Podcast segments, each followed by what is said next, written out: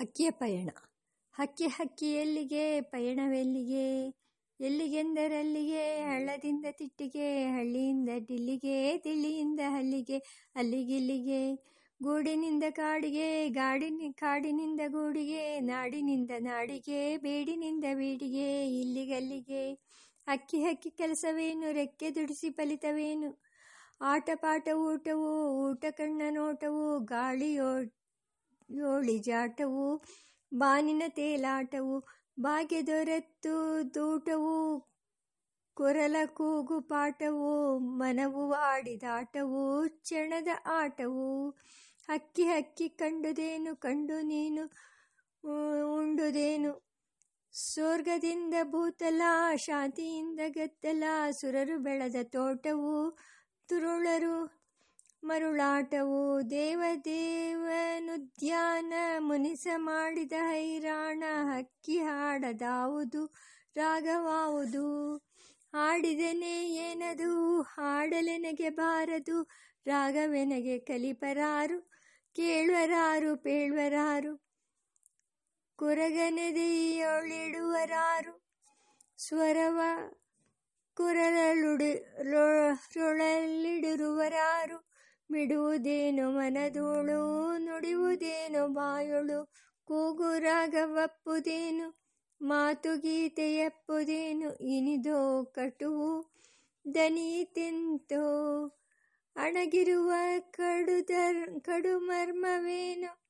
ಬ್ರಹ್ಮ ನಿರ್ಮಿತ ಎರ್ಥವ ತಿಮ್ಮಲಿಂಗನು ತಿಳಿಯುವ? ಯಾವ ಮನುಷ್ಯನಿಗೂ ತನ್ನ ಸ್ವಭಾವದಲ್ಲಿ ಏನೇನು ಸೇರಿವೆ ಎಂಬುದನ್ನು ನಿಷ್ಕರ್ಷೆಯಾಗಿ ತಿಳಿದುಕೊಳ್ಳುವುದು ಅಸಾಧ್ಯವೆಂದು ನಾನು ಭಾವಿಸಿದ್ದೇನೆ ನನ್ನ ಸ್ವಭಾವವನ್ನು ಕುರಿತು ನಾನು ಅನುಭವ ಪರೀಕ್ಷೆಯಿಂದ ಮಾತನಾಡಬಹುದಾದರೆ ಅದರಲ್ಲಿ ಎರಡು ಪ್ರವೃತ್ತಿಗಳು ಅಡಗಿಕೊಂಡಿವೆ. ಒಂದು ದೊಡ್ಡತನ, ಇನ್ನೊಂದು ಅಂಜುಬುರುಕುತನ. ದೊಡ್ಡತನವೆಂದರೆ ಯಾವ ಜವಾಬ್ದಾರಿಯನ್ನು ತಗಲಿಸಿಕೊಳ್ಳದೆ ಮನಸ್ಸು ಬಂದಂತೆ ತಿರುಗುವುದು. ಅಂಜುಬುರುಕತನವೆಂದರೆ ಯಾವುದೋ ಒಂದು ಕಾರಣಕ್ಕೆ ವಿಧೇಯನಾಗಿರುವುದು. ಇವೆರಡೂ ಪರಸ್ಪರ ಪ್ರತಿಕೂಲಗಳಾದ ಪ್ರವೃತ್ತಿಗಳು. ಬಾಲ್ಯದಲ್ಲಿ ನನಗೆ ಬಾಲ್ಯದಿಂದ ಜೋಗಿಗಳು ದಾಸೆಯಗಳು ಬೈರಾಗಿಗಳು, ಸನ್ಯಾಸಿಗಳು, ಫಕೀರರು ಇಂಥವರನ್ನು ನೋಡಿದಾಗ ನಾನು ಅವರಂತೆ ಎಂದಿಗೆ ನಿರುಪಾದಿಕವಾಗಿ ತಿರುಗಾಡಿಯೇನು ಎನಿಸುತ್ತಿತ್ತು. ಬೋನಿನೊಳಗಣ ಕೋತಿಗಳಿಗೆ ಅನ್ನಿಸುವ ಹಾಗೆ. ಆ ಪರಿವ್ರಾಜಕ ಜೀವನದಲ್ಲಿ ನನಗೆ ಆಕರ್ಷವಾಗಿದ್ದದ್ದು ಅವರ ನಿಶ್ಚಿಂತತೆ. ಅವರು ರಾತ್ರಿಗೇನು ನಾಳೆಗೆಲ್ಲಿ ಎಂದು ಕ್ಷಣ ಮಾತ್ರವೂ ಯೋಚಿಸುತ್ತಿದ್ದವರಲ್ಲ. ಯಾವುದೋ ಒಂದು ತತ್ವದಲ್ಲಿ ಸಂಪೂರ್ಣವಾದ ನಂಬಿಕೆ. ಆ ನಂಬಿಕೆ ದೃಢವಾಗಿದ್ದರಿಂದ ಸಂಪೂರ್ಣವಾದ ಧೈರ್ಯ ಮತ್ತು ನಿರಂಕುಶವಾದ ಮನೋವೃತ್ತಿ ನನ್ನ ಅಂತರಂಗದಲ್ಲಿ ಸುಳಿದಾಡುತ್ತಿದ್ದದ್ದು ಆ ನಿಸ್ಸಂಸಾರದ ಮೇಲಣ ಉತ್ಸಾಹ. ನನಗೆ ಇದು ಅಷ್ಟು ಪ್ರಿಯವಾಗಿದ್ದಲ್ಲಿ ನಾನು ಅದನ್ನು ಏಕೆ ಅವಲಂಬಿಸಲಿಲ್ಲ? ಅದು ಅಂಜುಬುರುಕುತನ. ಅದರಲ್ಲಿ ಎರಡು ಅಂಶಗಳಿವೆ. ಮೊದಲನೆಯದು ಸಮಾಜ ಸಂಪ್ರದಾಯಗಳಲ್ಲಿ ಗೌರವ. ಎರಡನೆಯದು ದೇಹಕ್ಕೆ ಉಂಟಬಹುದ, ಉಂಟಾಗಬಹುದಾದ ಕಷ್ಟಗಳ ಭೀತಿ. ನಾನು ಬಾಲ್ಯವನ್ನು ಸುಖದಲ್ಲಿ ಕಳೆದವನು. ಚೆನ್ನಾಗಿ ಊಟ ಮಾಡಿದವನು, ತಿಂಡಿ ತಿಂದವನು. ಮೆತ್ತನೆಯ ಹಾಸಿಗೆ ಮೇಲೆ ಮಲಗಿ ಬೆಚ್ಚಗೆ ಹೊದೆದು ನಿದ್ರಿಸಿದವನು. ನಾನು ಗ್ರಾಮೈಕ ರಾತ್ರಿಯಾಗಿ ಅಲೆಯುತ್ತಾ ಹೊರಟರೆ. ಊಟ ಉಪಚಾರಗಳು ಹೇಗೆ? ಮಲಗಳು ಹಾಸಿಗೆ ತಲೆದಿಂಬುಗಳು ಹೀಗೆ ಚಿಂತೆಗಳು ಬಂದು ಗೀತೆಯಲ್ಲಿ ಹೇಳಿರುವಂತೆ ಕಾಯಕ್ಲೇಶ ಭಯ ನನಗುಂಟಾಯಿತು. ಸಮಾಜದ ಹೆದರಿಕೆ ಪರಿಸರ ಪ್ರಭಾವದಿಂದ ಬಂದಿತು. ನಾನು ಪ್ರಬುದ್ಧನೆನಿಸಿಕೊಂಡ ಮೇಲೆ ನನ್ನ ಹಿರಿಯರು ನನಗೆ ತಕ್ಕಷ್ಟು ಸ್ವಾತಂತ್ರ್ಯ ಕೊಟ್ಟಿದ್ದರು. ಆದರೂ ಹೇಗೋ ಸಾಕ್ರೆಟೀಸನ ಸಂವಾದಗಳು ಮೊದಲಾದ ಗ್ರಂಥಗಳ ಪ್ರಭಾವದಿಂದಲೋ ಏನೋ ಸಮಾಜ ಸಂಪ್ರದಾಯಗಳು ಗೌರವಾರ್ಹಗಳೆಂದು ನನ್ನ ಮನಸ್ಸಿನಲ್ಲಿ ನಂಬಿಕೆ ದೃಢಪಟ್ಟಿತು ಗೋದಾವರಿ ಬ್ರಾಹ್ಮಣರು. ಸುಮಾರು ಅರವತ್ತು ವರ್ಷಗಳ ಹಿಂದೆ ಗೋದಾವರಿ ಪ್ರಾಂತ್ಯದಲ್ಲಿ ನದಿ ಕಾಲುವೆ ನೀರಾವರಿಗಳು ಹೆಚ್ಚಾಗಿರಲಿಲ್ಲ. ದೇಶದ ಬಹುಭಾಗ ಬೆಂಗ್, ಬೆಂಗಾಡಾಗಿತ್ತು. ಆ ಪ್ರಾಂತದ ಬ್ರಾಹ್ಮಣ ತಂಡಗಳು ರಾಮೇಶ್ವರ ಯಾತ್ರೆ, ತಿರುಪತಿ ಯಾತ್ರೆ ಮೊದಲಾದ ವ್ಯಾಜ್ಯದಿಂದ ದಕ್ಷಿಣ ದೇಶಕ್ಕೆ ಪದೇ ಪದೇ ಬರುತ್ತಿದ್ದರು. ಆ ಬ್ರಾಹ್ಮಣರೆಲ್ಲ ನಿಯಮನಿಷ್ಠೆಯುಳ್ಳವರು. ಮುಳಬಾಗಿಲ ಶ್ರೀಮದಾನ, ಶ್ರೀಮದಾಂಜನೇಯ ಸ್ವಾಮಿ ದೇವಾಲಯದ ಮುಂಭಾಗಕ್ಕೆ ಅಂಟಿಕೊಂಡಂತೆ ತತ್ವ ಎಂಬ ವೈಶ್ಯಧರ್ಮಿಷ್ಠರು ಕಟ್ಟಿಸಿದ್ದ ಒಂದು ಸತ್ರವಿತ್ತು. ಆ ಊರಿಗೆ ಬಂದ ಗೋದಾವರಿ ಬ್ರಾಹ್ಮಣರು ಸಾಮಾನ್ಯವಾಗಿ ಈ ಸತ್ರದಲ್ಲಿ ಬಿಡಾರ ಮಾಡುತ್ತಿದ್ದರು. ಗೋದಾವರಿ ಬ್ರಾಹ್ಮಣರು ಬಹುಮಟ್ಟಿಗೆ ಪಾದಾಚ ಪಾದಚಾರಿಗಳು. ನಮ್ಮ ಕಾಲದಲ್ಲಿ ವಿನೋಬಾ ಭಾವೆಯವರ ಪ್ರಯಾಣ ಪ್ರಸಿದ್ಧವಾಗಿದೆ. ಆದರೆ ಅರವತ್ತು ವರ್ಷಗಳ ಹಿಂದೆ ಪಾದ ಸಂಚಾರವೇ ಸಾಮಾನ್ಯವಾಗಿದ್ದ ಪ್ರಯಾಣ ಕ್ರಮ. ಗೋದಾವರಿ ಬ್ರಾಹ್ಮಣರಿಗೆ ದಿನಕ್ಕೆ ಹದಿನೈದು ಇಪ್ಪತ್ತು ಮೈಲಿ ಸಂಚಾರ ಮಾಡೋದು ಕಷ್ಟವೆನಿಸುತ್ತಿರಲಿಲ್ಲ. ಅವರಲ್ಲಿ ಚೌಡೇಶ್ವರಿ ಉಪಾಸಕರು, ಭದ್ರಕಾಳಿ ಉಪಾಸಕರು ಶ್ರೀ ವಿದ್ಯಾ ಪರಿಣತರು ಎಲ್ಲರೂ ಇರುತ್ತಿದ್ದರು. ನಮ್ಮ ಮನೆಗಳಿಗೆ ಹೆಚ್ಚಾಗಿ ಬರುತ್ತಿದ್ದವರು ವೇದಾಧ್ಯಯನ ನಿಷ್ಠರು ಅವರು ವೇದದ ಮಹಿಮೆಯಲ್ಲಿ ಅಕುಂಠಿತವಾದ ಶ್ರದ್ಧೆಯುಳ್ಳವರು. ಅವರ ದೇಹಾಕೃತಿ ದೃಢವಾದದ್ದು. ಆದದ್ದರಿಂದ ಅವರ ಕಂಠಸ್ವರ ಉಚ್ಚಸ್ಥಾಯಿಯಲ್ಲಿ ಗಂಭೀರವಾಗಿ ಬರುತ್ತಿತ್ತು.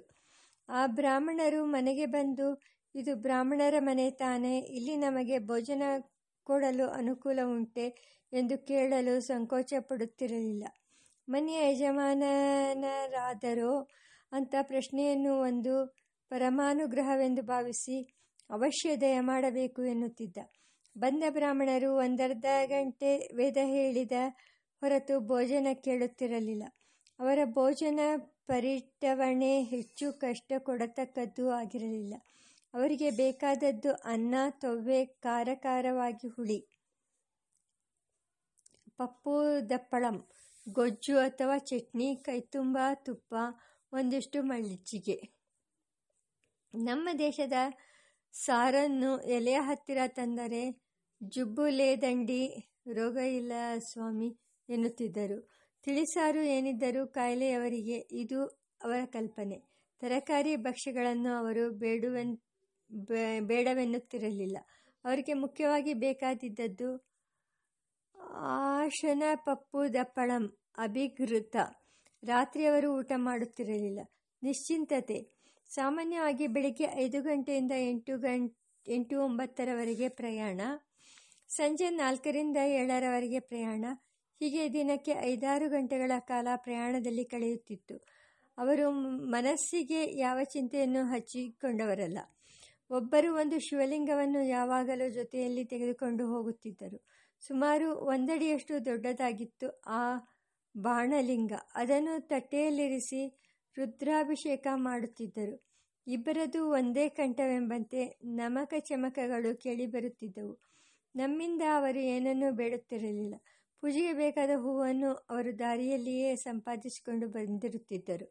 ನೈವೇದ್ಯಕ್ಕೆ ಒಂದಿಷ್ಟು ಹಾಲನ್ನೋ ಬೆಲ್ಲವನ್ನೋ ಕೊಟ್ಟರೆ ಸಾಕಾಗಿತ್ತು. ಬೈರಾಗಿ ತಂಡ. ಕಾಯಕ್ಲೇಶಕ್ಕೂ, ಸಮಾಜ ಪರಿಸರಕ್ಕೂ ಹೆದರಿ ನನ್ನ ತೊಂಡುತನವನ್ನು ತಡೆದಿಟ್ಟುಕೊಂಡರೂ. ಮಧ್ಯೆ ಮಧ್ಯೆ ಒಂದೊಂದು ವೇಳೆ ಫಕೀರ ಆವೇಶ ಮೇಲ್ಗೈಯಾಗುವುದಂಯಾಗುವುದುಂಟು ಸಾವಿರದ ಒಂಬೈನೂರ ಎಂಟು ಒಂಬತ್ತರ ಸುಮಾರಿನಲ್ಲಿ ಒಮ್ಮೆ ಹಾಗಾಗಿತ್ತು. ಒಂದು ಸಂಜೆ ಬೆಂಗಳೂರು ರೈಲ್ವೆ ಸ್ಟೇಷನ್ನಿನ ಮುಂದುಗಡೆ ಇರುವ ಧರ್ಮಾಂಬುದಿ ಕೆರೆಯ ಏರಿಯಾ ಮೇಲೆ ನಡೆದು ಹೋಗುತ್ತಿದ್ದೆ. ಕಟ್ಟೆಯ ದಕ್ಷಿಣದ ಕಡೆಯ ಅರಳಿ ಮರಳದ, ಮರದ ಕೆಳಗೆ ಕೆಲವರು ಬೈರಾಗಿಗಳು ಕುಳಿತಿದ್ದನ್ನು ಕಂಡೆ. ಒಂದು ದಿನವನ್ನು ಅವರ ಜೊತೆಯಲ್ಲಿ ಕಳೆಯಬೇಕೆಂದು ನನಗೆ ಮನಸ್ಸಾಯಿತು. ಮಾರನೆಯ ದಿನ ಬೆಳಗ್ಗೆ ನಾನು ಆ ಸ್ಥಳವನ್ನು ಮುಟ್ಟುವ ವೇಳೆಗೆ ಬಿಸಿಲು ಹರಿದಿತ್ತು. ಸುಮಾರು ಏಳು ಗಂಟೆ. ಬೈರಾಗಿಗಳು ಐದು ಮಂದಿ ಇದ್ದರು. ಮುಖಕ್ಕೂ ತೋಳಿಗಳ ಮೇಲೂ ಗೋಪಿಚಂದನ ಇಬ್ಬರ ಕೈಗಳಲ್ಲಿ ಕಮಂಡಲಗಳು ಇಬ್ಬರ ಕೈಗಳಲ್ಲಿ ಮಡಸಿ ಬಳೆ ಹಾಕಿದ್ದ ಎರಡು ಮೂರು ಅಡಿ ಉದ್ದದ ಕಬ್ಬಿಣದ ಪಟ್ಟೆಗಳು. ಅರಳಿ ಕಟ್ಟೆಯ ಮೇಲೆ ಅಂಚಿನಲ್ಲಿ ಬೆಂಕಿ, ಕೆಂಡ ರಾಶಿ ಇತ್ತು. ಅದರ ಮೇಲೆ ಒಂದು ದೊಡ್ಡ ಮರದ ಕೊರಡು ಬೆಂಕಿ ಹೊತ್ತಿ ಕುಮುಲುತ್ತಿತ್ತು. ಬೈರಾಗಿಗಳು ಗುಂಪಾಗಿ ನಿಂತು ಜೈ ಸೀತಾರಾಮ್ ಎಂದು ಘೋಷಿಸಿ ಹೊರಟರು. ಕೆಂಪೇಗೌಡ ರಸ್ತೆಯಲ್ಲಿ ಮೆರವಣಿಗೆ ಹೊರಟು, ಒಂದು ತಂಡದವರು ಭಗವಾನ್ ಪಾಲಕ ಸೀತಾರಾಮ್ ಎಂದು, ಇನ್ನೊಂದು ತಂಡದವರು ಬಾಲಾಜಿ ಬಿಹಾರಿ ರಾಮ್ ಎಂದು ಹೇಳಿಕೊಂಡು ಗ್ರಾಮ ಪ್ರದಕ್ಷಿಣೆ ಹೊರಟರು. ಕೊಂಚ ದೂರ ಹೋದ ಮೇಲೆ ಜಗಪತಿ ಜಾನಕಿ ಜೀವನ ರಾಮ್, ಬಾಲಾಜಿ ಬಿಹಾರಿ ರಾಮ್, ಅಲ್ಲಲ್ಲಿ ನಿಂತು ಜಯ ಜಯ ರಾಮ್ ರಾಮ್ ಕಹೋ ಸೀತಾರಾಮ್ ಎಂಬ ಪಲ್ಲವಿ ನುಡಿಯುತ್ತಿದ್ದರು. ಬೈರಾಗಿ ತಂಡವು ದೊಡ್ಡಪೇಟೆಯ ಕಡೆ ತಿರುಗಿ ಸಜ್ಜನರಾಯರ ಅಂಗಡಿಯ ಹತ್ತಿರ ಬರುವ ವೇಳೆಗೆ ಸುಮಾರು ಒಂಬತ್ತು, ಒಂಬತ್ತೂವರೆ ಗಂಟೆಯಾಗಿತ್ತು. ರಾಯರು ಈ ಬೈರಾಗಿಗಳನ್ನು ಕಂಡೊಡನೆಯೇ ಕೈಯಲ್ಲಿ ಎರಡು ರೂಪಾಯಿ ಹಿಡಿದು ಹೊರಕ್ಕೆ ಬಂದು ರಾಮ್ ರಾಮ್ ಹೇಳಿ, ಒಬ್ಬ ಆಳನ್ನು ಬೈರಾಗಿಗಳ ಜೊತೆಗೆ ಹೋಗಿ ಅವರಿಗೆ ಸದಾವರ್ತ್ ಕೊಡಿಸುವಂತೆ ಹೇಳಿ ಕಳುಹಿಸಿದರು. ಆ ಆಳು ಬೈರಾಗಿಗಳನ್ನು ಹಿಂಬಾಲಿಸಿ ದಿನಸಿ ಅಂಗಡಿಯಿಂದ ಆಟ ಗೋಧಿ ಹಿಟ್ಟು, ಅಕ್ಕಿಯ ಹಿಟ್ಟು, ಎರಡು ದೊನ್ನೆ ತುಪ್ಪ ಇಷ್ಟನ್ನು ಕೊಡಿಸಿದ. ಮತಾಂಧತನ ಅಂಗಡಿಯ ಬಳಿ ಬಂದಾಗ ಆತ ಸಿಹಿ ತಿಂಡಿ ಕಟ್ಟಿಸಿಕೊಟ್ಟ. ಮಾರ್ಕೆಟ್ ಬಳಿ ಬೈರಾಗಿಗಳು ಕೊಂಚ ಉಪ್ಪು, ಮೆಣಸಿನಕಾಯಿ ಕೊಂಡರು. ಅವರಿವರು ಕೊಟ್ಟಿದ್ದ ಪುಡಿಕಾಸುಗಳಿಂದ. ಬೈರಾಗಿಗಳು ರಾಣಾ ಸಿಂಗ್, ಸಿಂಗ್ಪೇಟೆಯನ್ನು ಹಾದು ಅರಳೆಪೇಟೆ ಸೇರಿ. ಅಲ್ಲಿಂದ ರೈಲ್ವೆ ಸ್ಟೇಷನ್ ಕಡೆಗೆ ತಿರುಗಿ ಅರಳಿಕಟ್ಟಿಗೆ ಬಂದರು. ಅಲ್ಲಿ ಮತ್ತೆ ಜೈ ಸೀತಾರಾಮ್. ಅವರ ಪೈಕಿ ಇಬ್ಬರು ಗೋಧಿಯ ಹಿಟ್ಟನ್ನು ಕಲಸಿ, ಅದರ, ಅವರ ಮೇಲೆ ಒಂದು ಒದ್ದೆ ಬಟ್ಟೆ ಹಾಕಿ ಬೆಂಕಿಯನ್ನು ಸರಿ ಮಾಡಿ, ಮಾಡ ಹೊರಟರು. ಮೂವರು ಉತ್ತರ ಪಾರ್ಶ್ವದ ಮಂಟಪದ ಮುಂದಿನ ಕೊಳದೊಳಕ್ಕೆ ತುಮುಕಿ ಈಜಿ ಸ್ನಾನ ಮಾಡಿ ಬಂದರು. ಭಸ್ಮಧಾರಣ ಮಾಡಿದರು. ಇವರು ಮೊದಲೇ ನೆನೆಸಿಟ್ಟಿದ್ದ ಗೋಧಿ ಹಿಟ್ಟಿಗೆ ಉಪ್ಪು, ಮೆಣಸಿನಕಾಯಿ, ತುಪ್ಪ ಹಾಕಿ ಕಲಸಿ ರೊಟ್ಟಿ ತಟ್ಟಲು ಕುಳಿತರು. ಮೊದಲಿನ ಇಬ್ಬರು ಆ ವೇಳೆಗೆ ಸ್ನಾನ ಮುಗಿಸಿಕೊಂಡು ಬಂದರು. ರೊಟ್ಟಿ ಸುಟ್ಟಿದ್ದಾಗಿತ್ತು, ದಾಯಿತು. ಐವರು ಕೈ ತೆಳೆದುಕೊಂಡು ತುಳಸಿ ಮಣಿಯ ಜಪಸರಗಳನ್ನು ಹಿಡಿದು ಕುಳಿತರು. ಆಚಮನ ಮಾಡಿದರು. ಏನೇನೋ ಮಂತ್ರ ಹೇಳಿ ಸೂರ್ಯನಿಗೆ ಕೈ ಮುಗಿದರು. ಆರ್ಘ್ಯ ಕೊಟ್ಟರು.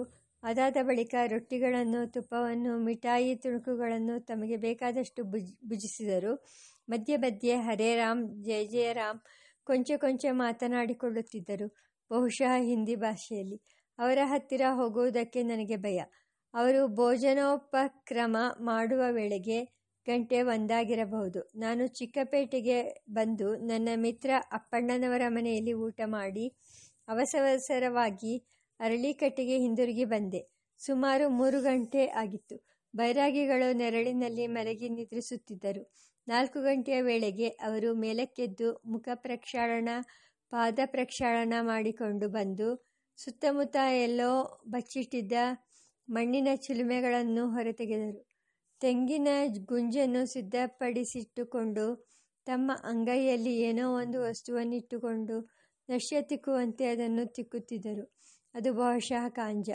ಚಿಲುಮೆಗೆ ಬೆಂಕಿ ಹತ್ ಸೇರಿಸಿ ಅದು ಹದಕ್ಕೆ ಬಂದ ಬಳಿಕ ಅದರಲ್ಲಿ ಗುಳಿಗೆಯನ್ನು ಹಾಕಿ ಚಿಲುಮೆಯ ಬುಡಕ್ಕೆ ಒದ್ದೆ ಬಟ್ಟೆಯನ್ನು ಸುತ್ತಿ ಬಟ್ಟೆಯ ಮೂಲಕ ಗಾಂಜಾ ಸೇವನೆಯನ್ನು ಆರಂಭಿಸಿದರು. ನಾನು ಕೊಂಚ ಹೊತ್ತಾದ ಮೇಲೆ ಅಲ್ಲಿಂದ ಹಿಂತಿರುಗಿದೆ. ಗಾಂಜಾ ಭಂಗಿ ಸೇವನೆ ಮಾಡುವವರ ಸಾಮೀಪ್ಯ ಸಂಜೆಯಾದ ಮೇಲೆ ಅಪಾಯಕರವೆಂದು ಕೇಳಿದ್ದೆ. ಬೈರಾಗಿಗಳು ಯಾವ ಊರಿನಲ್ಲಿಯೂ ಒಂದೆರಡು ದಿನಕ್ಕೆ ಹೆಚ್ಚಾಗಿ ನಿಲ್ಲುವವರಲ್ಲ. ಬೆಂಗಳೂರಿನಿಂದ ಅವರು ತಿರುಪತಿಯ ಕಡೆಗೋ, ರಾಮೇಶ್ವರದ ಕಡೆಗೋ ನಡೆಯುವುದು ವಾಡಿಕೆಯಂತೆ. ಅವರಲ್ಲಿ ಹಳಬರಾದವರಿಗೆ ತಿಳಿದಿರುತ್ತದೆ. ತಮ್ಮ ಹಿರಿಯರಿಂದ ಯಾವ ಊರಿನಲ್ಲಿ ಸದಾವರ್ತ ಸಿಕ್ಕುತ್ತದೆ ವಸತಿಯ ಅನುಕೂಲವಿದೆ ಎಂಬುದು. ಅದರಂತೆ ಅವರು ತಮ್ಮ ದಾರಿಯನ್ನು ಗೊತ್ತು ಮಾಡಿಕೊಂಡಿರುತ್ತಾರೆ. ನನ್ನ ಯೋಜನೆಗಳು. ಹೀಗೆ ನನಗೆ ಬಾಲ್ಯದಲ್ಲಿ ದೊರೆತ ಯಾತ್ರಿಕರು ಬೈರಾಗಿಗಳು ಗೋಸಾಯಿಗಳು ಇಂಥವರ ಸಹವಾಸವೇ ನನ್ನ ತೊಂಟು, ತೊಂಡುತನಕ್ಕೆ ಪ್ರೋತ್ಸಾಹವಾದಿಯಾಗಿದ್ದಿರಬೇಕು. ಆ ತೊಂಡುತನವನ್ನು ನಿಶ್ಚೇಷ್ಟವಾಗಿ ಮಾಡಿದ್ದು ಮದುವೆ. ನನಗೆ ಮದುವೆಯಾದಾಗ ವಯಸ್ಸು ಹದಿನೈದು, ಹದಿನಾರು. ನಾನು ಹೈಸ್ಕೂಲಿನ ಐದನೆಯ ಫಾರಂನಲ್ಲಿದ್ದೆ ಗೊರೂರು ರಾಮಸ್ವಾಮಿ ಅಯ್ಯಂಗಾರ್ಯರು ತಮ್ಮ ಮದುವೆಯ ಕಥೆಯನ್ನು ನನಗೆ ಒಂದು ಸಾರಿ ಹೇಳಿದರು. ಅವರ ತಂದೆಯು, ಹೆಣ್ಣಿನ ತಂದೆಯು ಸ್ನೇಹಿತರು ತಮ್ಮ ತಮ್ಮಲ್ಲೇ ಮಾತನಾಡಿಕೊಂಡು ಲಗ್ನ ನಿಷ್ಕರ್ಷೆ ಮಾಡಿ ಅದಕ್ಕೆ ಬೇಕಾದದ್ದನ್ನೆಲ್ಲ ಅಣಿಮಾಡಿಕೊಂಡು ಆಮೇಲೆ ಸಂಗತಿಯನ್ನು ಹೊರಪಡಿಸಿದರಂತೆ ರಾಮಸ್ವಾಮಿ ಅಯ್ಯಂಗಾರ್ಯರು ಯೋಚನೆ ಮಾಡಬೇಕೆಂದಾಗ ಅವರ ತಾಯಿ ಮಾಡಿಟ್ಟಿರುವ ಹೋಳಿಗೆ ಭಕ್ಷ್ಯಗಳೆಲ್ಲ ಮುಗಿ ಹೋಗುತ್ತವೆ. ಆದದ್ದರಿಂದ ಬೇಗ ಮದುವೆಯಾಗಿ ಬಿಡಬೇಕು ಎಂದು ಒತ್ತಾಯಪಡಿಸಿದರಂತೆ. ನನಗಾದದ್ದು ಹಾಗೆಯೇ. ನನ್ನ ನಕ್ಷತ್ರಕ್ಕೆ ಮಾವನಿಲ್ಲದ ಮನೆ ಸರಿಯಂತೆ. ಆ ಕಡೆ ಹುಡುಗಿಯ ತಂದೆ ಹೋದ ವರ್ಷದೊಳಗಾಗಿ ಕನ್ಯಾದಾನ ಮಾಡಬೇಕಾ ಮಾಡತಕ್ಕದ್ದೆಂದು ವ್ರತ ಮಾಡಿಕೊಂಡಿದ್ದರಂತೆ. ಇಂಥ ಸದವಕಾಶವನ್ನು ಕಳೆದುಕೊಂಡರೆ ಬೇಳೆ ತಂದೆಯಿಲ್ಲದ ಹುಡುಗಿಯನ್ನು ಹುಡುಕುವುದು ಪ್ರಯಾಸವೆಂದು ನನ್ನ ಹಿರಿಯರು ನಿಶ್ಚಯಿಸಿದರು. ಹೀಗಾಗಿ ನನ್ನ ತೊಂಡುತನದ ಯೋಜನೆಗಳು ಮೂಲೆಗೆ ಬಿದ್ದವು. ಆ ಯೋಜನೆಗಳಲ್ಲಿ ಎರಡನ್ನು ಹೇಳುತ್ತೇನೆ.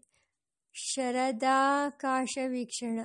ಹೀಗೆಂದರೆ ಋತುವಿನಲ್ಲಿ ಆಕಾಶವನ್ನು ನೋಡುವ ಸಂತೋಷದ ಅನುಭವ.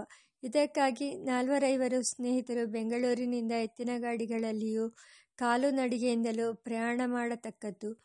ಒಂದು ಗಾಡಿಯಲ್ಲಿ ಅಡಿಗೆಗೆ ಬೇಕಾದ ಸಾಮಾನು, ಸೌದೆ ಸೀಮೆಎಣ್ಣೆ ದೇಕೀಲು ಇನ್ನೊಂದು ಗಾಡಿಯಲ್ಲಿ ಅವಲಕ್ಕಿ, ಹುರಿಟ್ಟು ಪುಳ್ಳಂಗಾಯುಂಡೆ, ಚಕ್ಕುಲಿ, ಕೋಡುಬಳೆ ಇತ್ಯಾದಿ ಫಲಾಹಾರ ಸಾಮಗ್ರಿ, ಡಬ್ಬಿಗಳು ಮತ್ತು ಸಣ್ಣ ಸಣ್ಣ ಹಾಸಿಗೆಗಳು. ಮೂರನೆಯ ಗಾಡಿಯಲ್ಲಿ ದಪ್ಪನೆಯ ಜಮಖಾನೆ ಹಾಸಿ ನಡಿಗೆಗೆ ಸಿದ್ಧವಾಗಿಲ್ಲದವರು ಕೂಡತಕ್ಕದ್ದು. ಬೆಳಿಗ್ಗೆ ಐದು ಗಂಟೆಗೆ ಗಾಡಿ ಕಟ್ಟಿ ಹೊರಡತಕ್ಕದ್ದು. ನಾವು ಮುಖವನ್ನು ಆಕಾಶದ ಕಡೆಗೆ ತಿರುಗಿಸಿ ಅದರ ಸ್ವಚ್ಛ ನೀಲಿಮೆಯನ್ನು ನೋಡಿಕೊಂಡು ಆನಂದಿಸುತ್ತಾ ಹರಟೆ ಹೊಡೆಯುತ್ತಾ ಹಾಡು ಪದ್ಯ ಹೇಳಿಕೊಳ್ಳುತ್ತಾ ಎಂಟು ಗಂಟೆಯವರೆಗೂ ನಡೆಯುವುದು. ಕೊಳವನ್ನೋ ಕೆರೆಯನ್ನೋ ಕಂಡಾಗ ಅಲ್ಲಿ ಗಾಡಿ ನಿಲ್ಲಿಸಿ ಅಡಿಗೆ ಮಾಡಿಕೊಳ್ಳುವುದು. ಹಾಲು ಮೊಸರುಗಳನ್ನು ಸಮೀಪದ ಹಳ್ಳಿಗಳಿಂದ ತರುವುದು. ಭೋಜನಾನಂತರ ನಾಲ್ಕು ಗಂಟೆಯವರೆಗೂ ವಿಶ್ರಮಿಸಿಕೊಳ್ಳುವುದು. ಅನಂತರ ಚಕ್ಕುಲಿ ಕೋಡುಬಳೆಗಳನ್ನು ಮೆಲ್ಲುತ್ತಾ ಸಂಜೆ ತೀರಾ ಕತ್ತಲಾಗುವವರೆಗೂ ನಡೆಯುವುದು. ದಾರಿಯಲ್ಲಿ ಅಲ್ಲಲ್ಲಿ ಗುಡಿಗಳಿಗೆ ಹೋಗುವುದು, ಮಠಗಳಿಗೆ ಹೋಗುವುದು. ಊರಿನ ವಿದ್ಯಮಾನಗಳನ್ನು ತಿಳಿದುಕೊಳ್ಳುವುದು. ಹೀಗೆ ದಿನಕ್ಕೆ ಐದಾರು ಗಂಟೆಗಳಂತೆ ಪ್ರಯಾಣ ಮಾಡಿದರೆ ಒಂದು ವಾರದೊಳಗಾಗಿ ಮುಳಬಾಗಿಲನ್ನು ತಲುಪಬಹುದು. ಬೆಂಗಳೂರಿನಿಂದ ಅರವತ್ತು ಮೈಲಿ. ಅಲ್ಲಿ ಎರಡು ಮೂರು ದಿನವಿದ್ದು ಬಂದ ಕ್ರಮದಲ್ಲಿಯೇ ಹಿಂತಿರುಗುವುದು. ಒಟ್ಟು ಹದಿನೈದು ದಿನದ ಪ್ರವಾಸ. ಈ ಯೋಜನೆಯನ್ನು ಸ್ನೇಹಿತರಲ್ಲಿ ಹೇಳಿದೆ. ಅವರು ನಕ್ಕು ಬಹು ಚೆನ್ನಾಗಿದೆ. ಅದಕ್ಕೇನು ಕಷ್ಟ? ಎಂದರೆ ಹೊರತು ಒಂದು ಬೆಟ್ಟನ್ನು ಮುಂದಿಟ್ಟವರಲ್ಲ. ಅವರ ಮನಸ್ಸುಗಳಲ್ಲಿ ಇದೊಂದು ಹಾಸ್ಯ ವಿಷಯವೆನಿಸಿರಬೇಕು. ನನ್ನ ಈಗಿನ ಸ್ಥಿತಿಯಲ್ಲಿ ಆ ಯೋಜನೆಯನ್ನು ಪುನರುಜ್ಜೀವನ ಮಾಡುವ ಸಾಹಸ ಮಾಡಿಲ್ಲ. ಸುಲಭ ತೀರ್ಥಯಾತ್ರೆ. ಈ ಯೋಜನೆಗೆ ನನ್ನ ಭಾವನವರು ಒಪ್ಪಿದ್ದರು. ಇದು ನಮ್ಮಿಬ್ಬರಿಗೂ ಕಳತ್ರ ವಿಯೋಗವಾದ ಮೇಲೆ ಬಂದ ಯೋಚನೆ. ನಾವಿಬ್ಬರು ಮಾಡಿಕೊಳ್ಳಬೇಕಾದ ಸಿದ್ಧತೆ ಹೀಗೆ. ಒಬ್ಬೊಬ್ಬರು ಒಂದೊಂದು ತೆಳ್ಳನೆಯ ಸಣ್ಣ ಜಮಖಾನೆಯನ್ನು ಮಡಿಸಿ ಎಡ ಹೆಗಲ ಮೇಲೆ ಹಾಕಿಕೊಳ್ಳತಕ್ಕದ್ದು.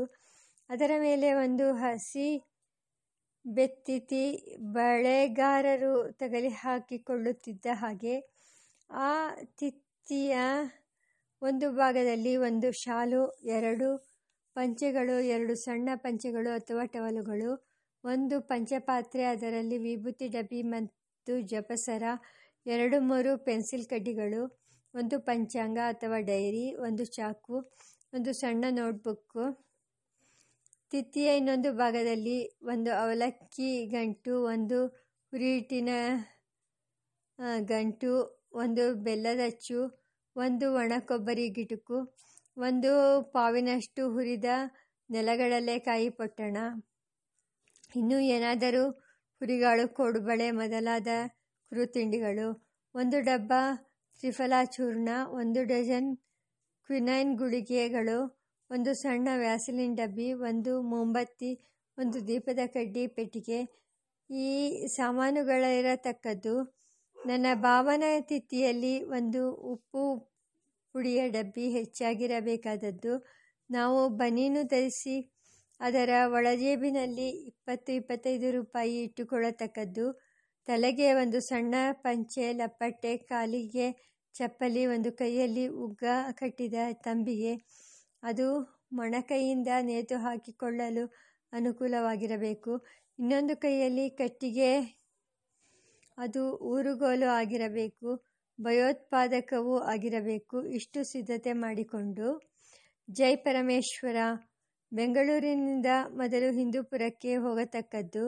ಅಲ್ಲಿ ಲೈ, ರೈಲಿನಿಂದಿಳಿದು ಮುಂದಿನ ಪ್ರೋಗ್ರಾಂ, ಎಲ್ಲಿ ಪ್ರಸಿದ್ಧ ದೇವಾಲಯ, ಎಲ್ಲಿ ರಥೋತ್ಸವ, ಎಲ್ಲಿ ಸಂತರ್ಪಣೆ ಇದನ್ನು ವಿಚಾರಿಸಿಕೊಂಡು ರೈಲಿನಲ್ಲಂದರೆ, ರೈಲಿನಲ್ಲಿ, ಬಸ್ಸಿನಲ್ಲಂದರೆ, ಬಸ್ಸಿನಲ್ಲಿ ಕಾಲುನಡಿಗೆಯಿಂದ ಎಂದರೆ ಕಾಲುನಡಿಗೆಯಿಂದ ಮುಂದಿನ ಮಜಲಿಗೆ ಹೋಗತಕ್ಕದ್ದು. ಮೊದಲೇ ಗೊತ್ತಾದ ನಿರ್ಬಂಧದ ಕಾರ್ಯಕ್ರಮವೇನಿಲ್ಲ. ನಾವು ಮಾಡಿಕೊಂಡ ನಿಯಮಗಳು ನಾಲ್ಕು. ತಿತ್ತಿನಲ್ಲಿನ ತಿಂಡಿಗಳನ್ನು ಹೆಚ್ಚಾಗಿ ತಿನ್ನತಕ್ಕದ್ದಲ್ಲ, ಅವಶ್ಯವಾದಾಗ ಮಾತ್ರ ಉಪಯೋಗಿಸತಕ್ಕದ್ದು. ಚೀಲದ ಭಾರವನ್ನು ಹೆಚ್ಚು ಮಾಡತಕ್ಕದ್ದಲ್ಲ, ಎಲ್ಲದರಲ್ಲೂ ಮಿತವಾಗಿರಬೇಕು. ಹಣವನ್ನು ಹಿಡಿತದಿಂದ ಉಪಯೋಗಿಸಬೇಕು. ಬ್ರಾಹ್ಮಣರ ಮನೆಯಲ್ಲಿ ಊಟ ಮಾಡಬೇಕು. ಅವರು ಯಾರಾದರೂ ಸರಿಯೇ. ನನ್ನ ಭಾವಂದಿರು ಈ ವಿಷಯದಲ್ಲಿ ಒಂದು ಕಟ್ಟಲೆಯ ಕವಿತ್ವ ಮಾಡಿದ್ದರು. ಎಲ್ಲಿ ಎಲ್ಲಿ ತೋರಣ, ಅಲ್ಲಿ ಅಲ್ಲಿ ಹೂರಣ. ಕರೆದರೂ ಸರಿ, ಬಿಟ್ಟರೂ ಸರಿ ನಡಿ ಅಲ್ಲಿಗೆ ಹೋಗೋಣ. ರಾತ್ರಿ ಹೊತ್ತು ಭೋಜನವಿಲ್ಲ. ಕ್ಷುತ್ತು ಇದ್ದರೆ ಆ ಊರಿನ ಗುಡಿಯ ದೇವರ ಪ್ರಸಾದ, ಬಾಳೆಹಣ್ಣು ಅಥವಾ ರಸಾಯನ ಆಗಬಹುದು. ತೆಂಗಿನ ಹೋಳು ಪ್ರಸಾದ ದೊರೆತರೆ. ಕೊಬ್ಬರಿಯನ್ನು ಚಾಕುವಿನಿಂದ ಚೂರು ಚೂರಾಗಿ ಕತ್ತರಿಸಿ ಎರಡು ದಿನಕ್ಕೆ ದಾಸ್ತಾನಿರಿಸಿಕೊಳ್ಳತಕ್ಕದ್ದು. ಈ ಯೋಚನೆಯಲ್ಲಿ ಅತಿ ಕಷ್ಟವಾದ ಭಾಗವೇನು ತೋರಲಿಲ್ಲ. ದಾರಿಯ ಖರ್ಚಿಗೆ ನನ್ನ ಭಾವನವರ ಪಿಂಚಣಿ ಸಾಕಾಗುತ್ತಿತ್ತು. ನನ್ನ ಖರ್ಚನ್ನು ಅವರೇ ಕೊಡುವುದಾಗಿ ಹೇಳಿದ್ದರು ನಾವು ಈ ಹೊತ್ತು ನಾಳೆ ಎಂದು ಮೀನಾಮೇಷ ನೋಡುತ್ತಿರುವಷ್ಟರಲ್ಲಿ ದೇವರು ನನ್ನ ಭಾವಂದಿರನ್ನು ತನ್ನ ಹತ್ತಿರಕ್ಕೆ ಕರೆದುಕೊಂಡ. ನಾನು ಆ ಯೋಚನೆಯನ್ನು ಕೈಬಿಟ್ಟು ನನಗೆ ದೊರೆತ ಚಿರಂಜೀವಿಗಳಿಗೆ ಕಾಟ ಕೊಡುವುದರಿಂದ ತೃಪ್ತನಾಗಿರಬೇಕಾಗಿದೆ. ತನಗಳುವರಾರು ಮಿಲ್ಲದೆ ಮನುಜಂ ತಾನಾರ್ಗ ಮುಳುವುದಿರದಿರೆ ಧನ್ಯಂ.